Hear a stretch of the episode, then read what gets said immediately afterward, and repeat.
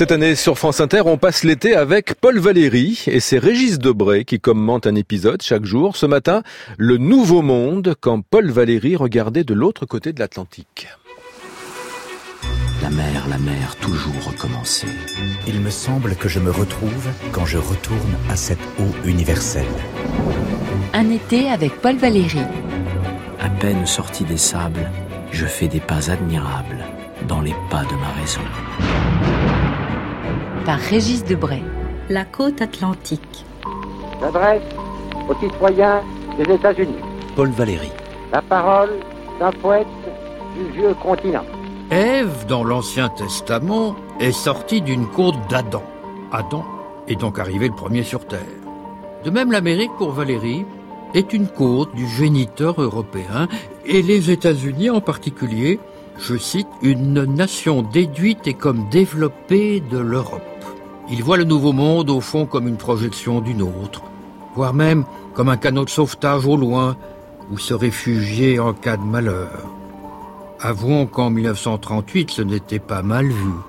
Écoutez, Si l'Europe doit voir périr ou dépérir sa culture, si l'existence des hommes de pensée et des créateurs est rendue impossible ou atroce par des circonstances brutales, politiques ou économiques, une certaine consolation, un certain espoir sont contenus dans l'idée que nos œuvres, le souvenir de nos travaux, ne seront pas comme s'ils n'avaient jamais été, et qu'il y aura, ça et là dans le Nouveau Monde, des esprits dans lesquels vivront d'une seconde vie quelques-unes des créations merveilleuses des malheureux Européens. Seule l'Amérique pourra conserver et entretenir le trésor des connaissances et des œuvres que l'Europe a accumulées pendant de. C'était deux ans avant que Varian Fry, l'héroïque américain, vienne recueillir à Marseille, dans la France occupée, la fine fleur de notre culture pour qu'elle puisse recommencer en Amérique une deuxième vie. Valérie ne partage pas la répugnance classique du vieil Européen lettré pour ce titan du monde matériel, resté lilliputien dans l'ordre de l'esprit, entre guillemets. Il ne franchira jamais l'Atlantique et n'acceptera pas les invitations au voyage des Nord-Américains. Quand on habite le centre du monde, n'est-ce pas, on peut bouder la banlieue, même résidentielle.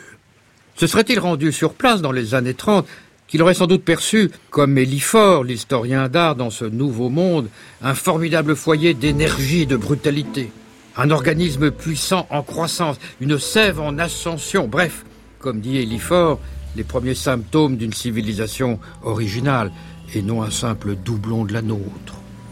Valérie est toujours conscient que l'espèce humaine a plus d'un produit en magasin et il se garde bien de prêcher l'apocalypse en confondant la fin d'un monde avec la fin du monde, comme cela arrive si souvent à ceux qui voient venir leur propre fin.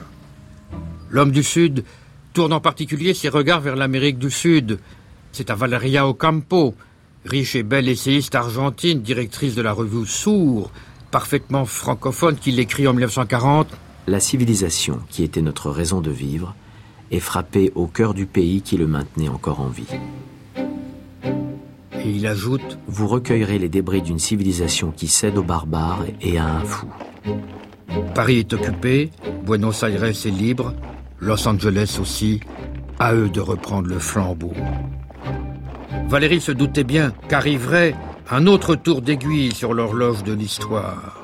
Le vieil Européen ne pouvait seulement pas s'imaginer l'Europe vassale dans la dépendance militaire, culturelle et politique de l'Amérique du Nord, tant il est vrai que, aussi clairvoyant soit-il, nul ne peut sauter par-dessus son temps. Un été avec Paul Valéry de Régis Debray réalisé par Xavier Pestugia.